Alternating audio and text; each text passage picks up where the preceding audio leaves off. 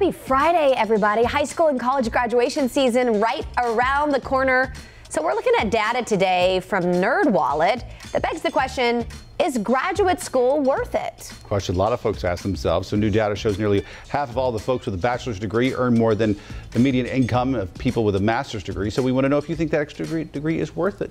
Let us know, seven oh four, three two nine, three six zero zero. All right. We got to send it over to Larry Sprinkle yep. because everybody's talking about the forecast, especially later today into the uh, evening commute, really, Larry. Absolutely. Right now, we're getting some showers out there. This is in advance of the big storm system we'll track across the area later today. We have some light rain showers, light to moderate rainfall up to around the Hickory area. Once you get into Cleveland County, you can see some showers. Had a little couple pops of thunder right in there, so nothing severe about that, but a few showers around the area this morning as we take a look and show you future casts for the morning hours of a few spots. Spotty showers, a couple of uh, maybe stray thunderstorms. Then for the as we get towards the afternoon, two o'clock, storms start to move in. This is at three thirty. Heavy storms from Jefferson and Boone to Taylorsville all the way along the I forty corridor. And then around four thirty, look at that line of strong and severe storms all the way from the Virginia border moving into the Charlotte metro area. The line of severe storms around five o'clock this afternoon with gusty winds, and that moves off and it should be out of here by maybe about ten thirty, eleven o'clock tonight. The threat for high winds, when you see thirty percent, that means and that's in the entire area. The,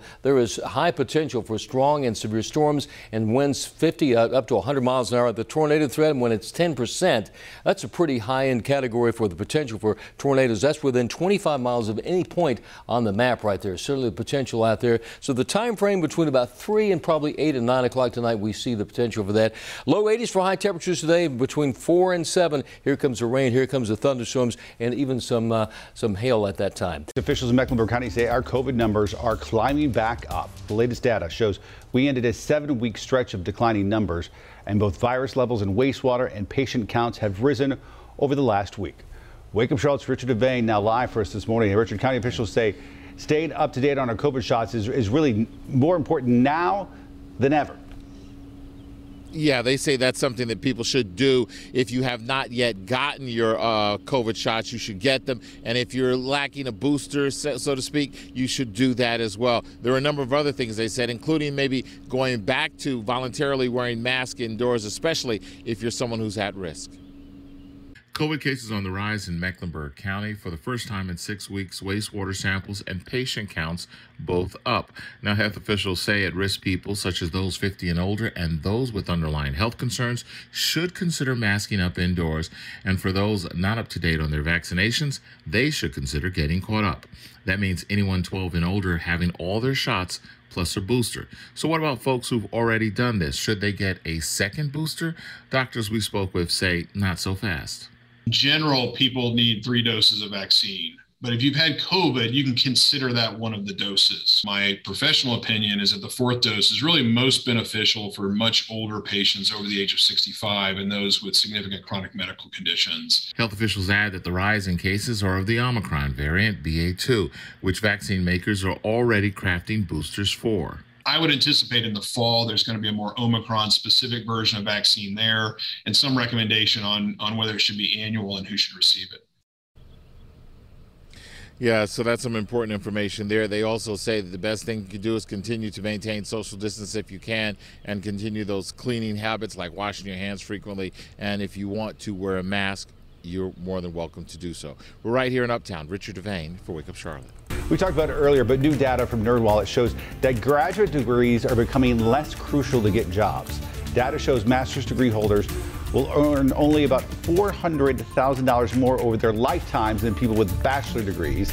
Degrees like architecture and engineering will see more of a difference, while humanities see less. And some majors, especially in sciences, won't see substantial payoff until the doctoral or professional degree level. Now turning to more today's top stories in your morning rush. The Mecklenburg County Sheriff's Office investigating another inmate death at the county jail.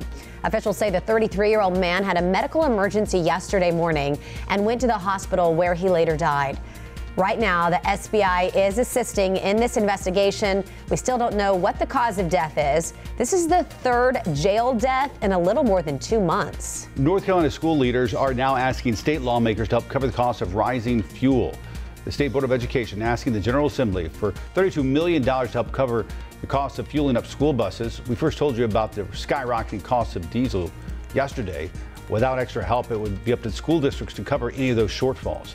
The General Assembly will consider the measure when they return to Raleigh later this month. Good morning, I'm Tredesha Woodard. A new bill could impose worse penalties for people who are drinking and driving in South Carolina.